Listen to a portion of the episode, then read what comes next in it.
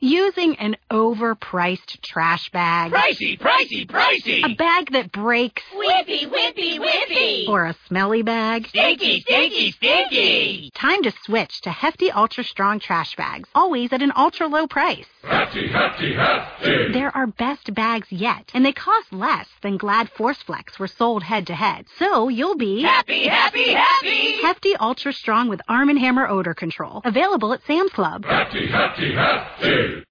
Blog Talk Radio.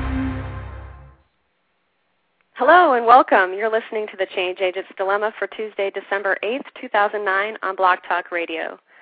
I'm your host, Heather Stagl, coming to you live from Atlanta, Georgia, as I do every two weeks on Tuesday at 11 a.m. Eastern Time. This show is one of the many ways I help equip individuals to lead organizational change at Enclaria LLC. The Change Agent's Dilemma is how to influence change without authority. And today I'd like to discuss three myths that, if you believe them, can cause your change initiative to get stuck in a rut. Uh, before I start, I'd like to invite you to a free webinar coming up on Thursday, December 10th, that's in two days, at 11 a.m. Eastern called 10 Essential Tools for Change Agents. Now, if you're an internal organizational change agent and you enjoy my radio show, you're not going to want to miss it. Uh, if you are listening to this after the fact, or if you can't attend the live webinar, you can still sign up to receive the recording. So to register, you can visit www.enclaria.com slash events. That's www.enclaria.com slash events to attend the webinar 10 Essential Tools for Change Agents. Now, about myths. Myths in general are just widely held beliefs that really are not true. And when we have beliefs about change, what it is and how it works, it can really influence our willingness to take on change in general. It can affect our willingness to take on the challenge of change appropriately. And so, change agents who believe in these three myths uh, might find their initiative stuck and not moving forward, uh, mainly due to the belief that they have. Now, there's probably more than three myths, definitely more than three myths, but I'm just going to tackle three today that stick out in my mind as as uh, big myths that people have that that we really uh, need to wipe out of our minds. So, myth number one is change is the goal. Change is the goal. And perhaps we're victims of language. Um, you know, organizational change practitioners, we commonly talk as though the the end goal is change itself. We say uh, we're trying to implement change. Even I say you try to influence change without having authority.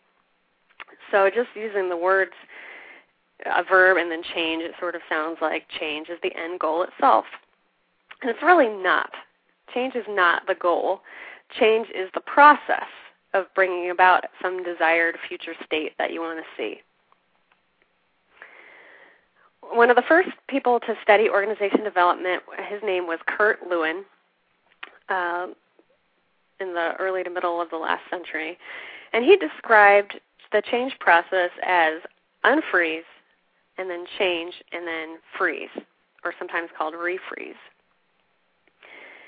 and really, what that means when you unfreeze, you're just trying to knock the organization out of its current state. You know, sometimes you could say you're trying to establish a sense of urgency, for example, um, doing something to knock the, the organization out of its current state. And then you're changing it, you know, implementing some kind of process to change the organization, and then you're freezing it in some alternate state that's different from the first state. Now, it's commonly mis- misinterpreted that the thing that you're freezing is the change itself. So that is, you're trying to permanently affix the initiative that you're implementing. And in fact, it means that the state that, that you freeze is the true desired future. It's the future that's continuing back as normal after the initiative ends. So, a couple of examples of this. When you're trying to implement strategy, if you're implementing strategy, strategy is not the end state that you're implementing. The strategy is the plan that you're implementing in order to get to some vision of the future. Right, so that's one example. And I also have another example. Uh, several years ago, I was implementing a suggestion program. in order to try to get more ideas bubbling up from people in the organization. And so the change itself, the initiative, was to create a program, a suggestion program, that included having a steering committee who was reviewing ideas, that included having communication in order to let people know that we wanted ideas and what sort of ideas uh, were needed and, and how to submit ideas and that whole process of how to handle ideas. But the the desired end state itself was actually had nothing to do with the suggestion program. That was just the means of trying to get more and more people in the organization to provide their ideas. And in fact, the end state turned out to be that we really wanted managers to be asking their employees for ideas.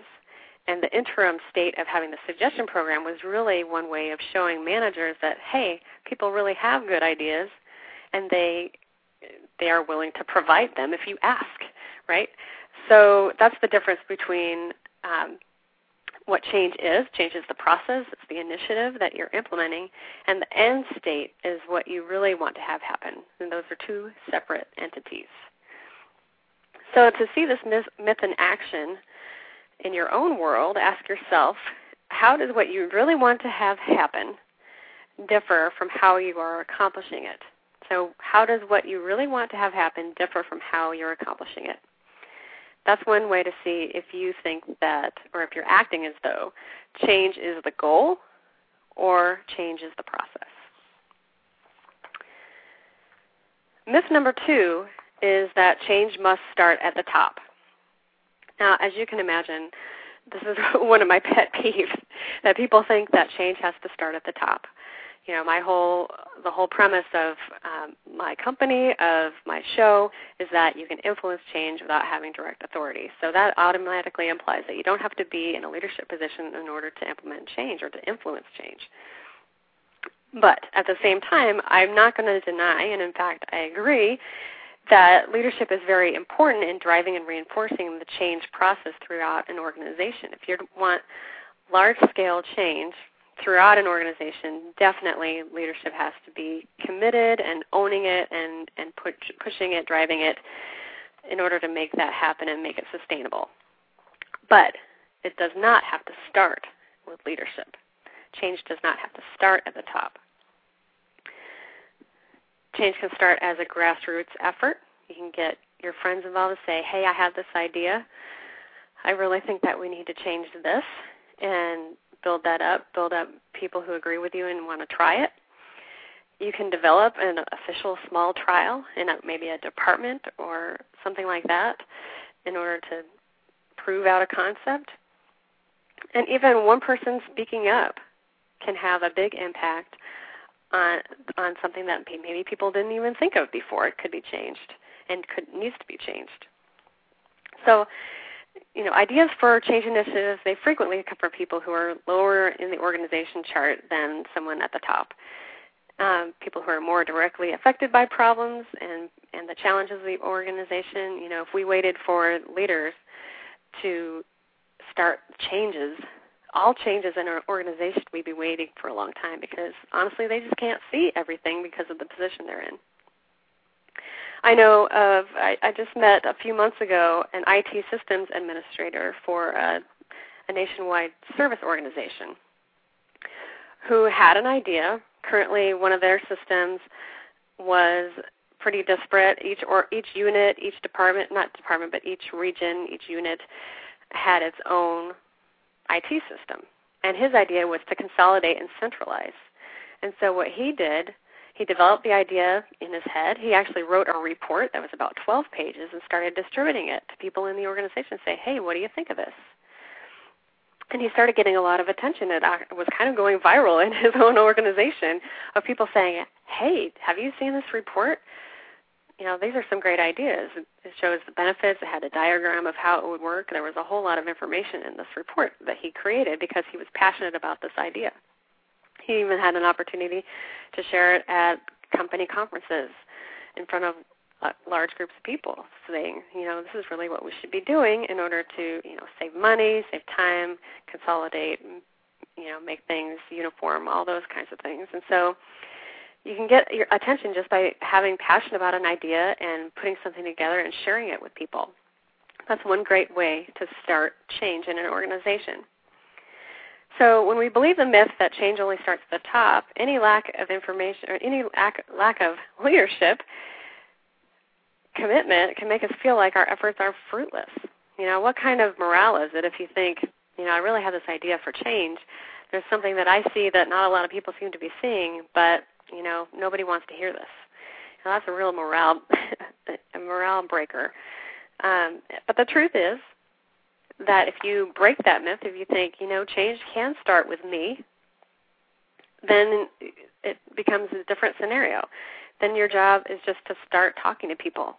Your job is to start trying out the concept, improving it out even. And that way, you know, you, you really only need to start getting leadership commitment and support when the change that you're you're making is starting to butt up against the rest of the organization and you're starting to feel that pressure of you know nothing else is going to happen until we get more support for this. So you can gain support and then when you have that support then it's your job as a change agent to help the leaders to drive and reinforce that whole process the change process. So myth number two change must start at the top. Absolutely not true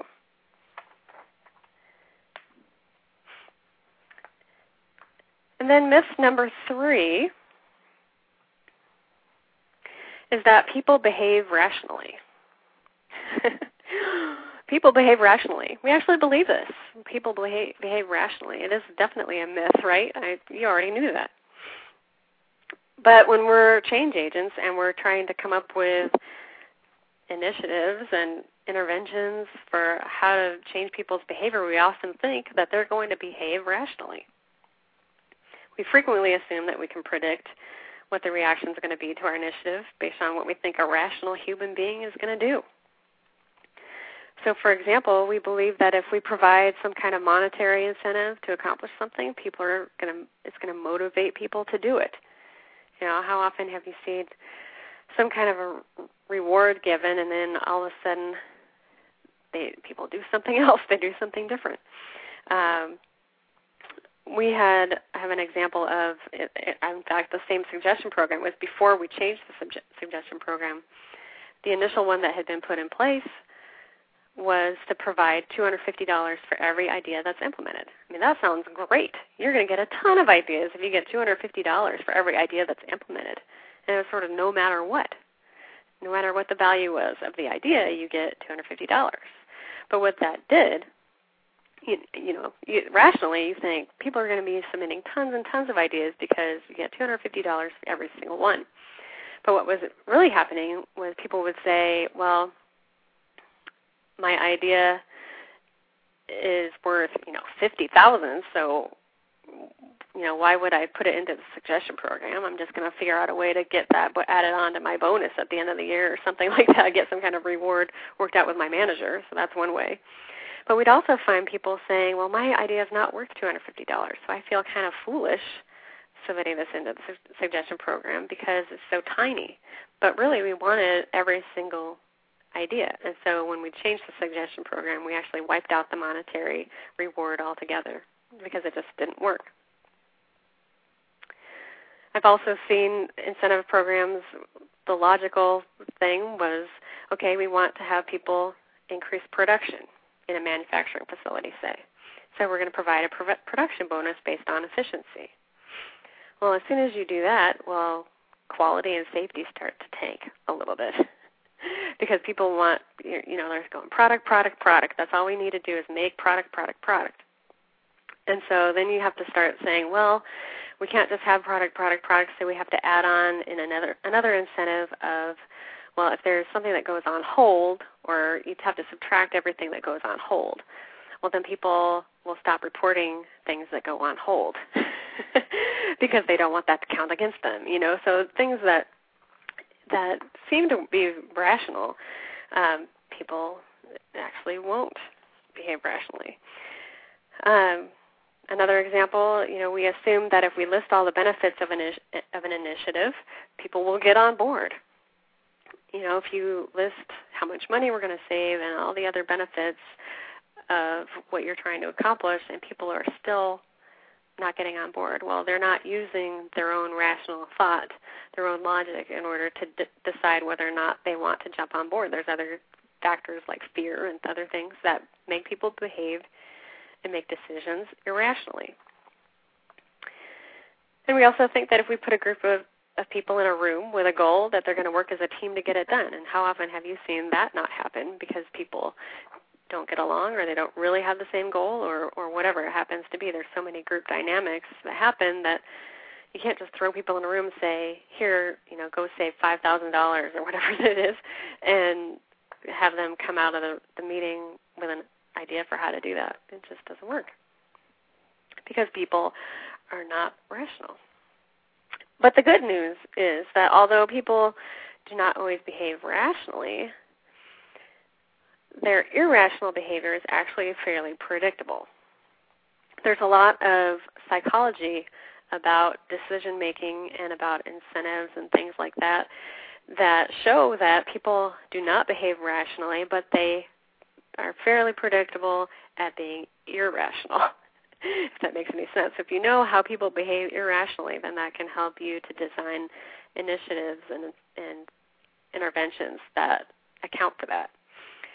So, for example, um, one of the studies that I've read is about how when you introduce a monetary reward for a, for performing a behavior that would otherwise be done altruistically, then people will stop doing it for altruistic reasons. So an example might be if you have the behavior you want to motivate is to have people point out things that are safety violations or safety hazards. Typically, you'd say, well, people will just do that because you know they don't want people around them to get hurt. That would be the altruistic reason why people would suggest or would point out safety violations. But you have, on the other hand, if you give people money for pointing out safety violations, then it will wipe out the altruistic point of part of their brain, and they will stop reporting safety violations for altruistic reasons and only do it for monetary reasons. So you might see that people are still doing it, but as soon as that reward goes away, they'll stop doing it because they'll say it's not worth my time anymore to suggest it. The altruism goes out the window. So that's one way that you can that's one way that people are predictably irrational is in the sense of don't give a monetary reward for something that people would do altruistically. So when you think about the impact of your initiative, if you're thinking through it, consider whether your plan is based on the assumption that people are going to behave rationally, the way that you probably would like them to behave, because it's easier to account for something that you think is rational or do you think are, are your assumptions that people are going to be behaving the way that they're actually going to behave, which is irrationally? So consider these things when you're um, designing your initiative. That people are not.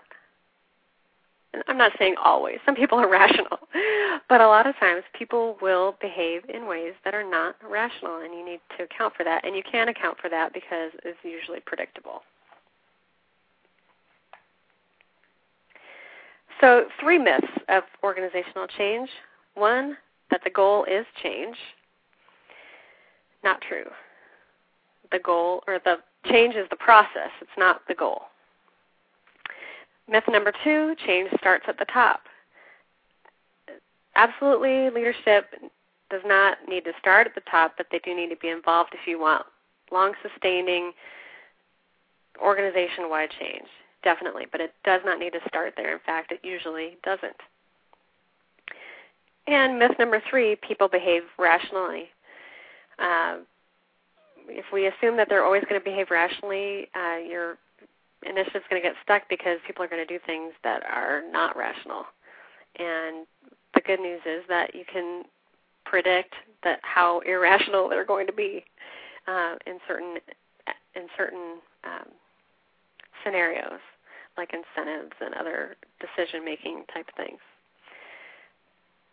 So, um, next steps Uh, again, a reminder to attend the free webinar coming up on Thursday, December 10th at 11 a.m. Eastern called 10 Essential Tools for Change Agents. If you're listening to this episode after December 10th, you may still be able to access the recording and register at www.enclaria.com slash events. Uh, as far as the show is concerned, in observance of the holiday coming up, there will not be a show on December 22nd. I'd like to wish you and your family a happy holiday, and we'll catch back up in the new year, 2010. Can you believe it? Thank you for listening to the Change Agent's Dilemma. Take care and best wishes for your change initiative. Using an overpriced trash bag. Pricey, pricey, pricey. A bag that breaks. Whippy, whippy, whippy. Or a smelly bag. Stinky, stinky, stinky. Time to switch to hefty, ultra strong trash bags, always at an ultra low price. Hefty, hefty, hefty. They're our best bags yet, and they cost less than Glad Force Flex were sold head to head. So you'll be Happy, happy, happy. hefty, ultra strong with Arm & Hammer odor control. Available at Sam's Club. Hefty, hefty, hefty.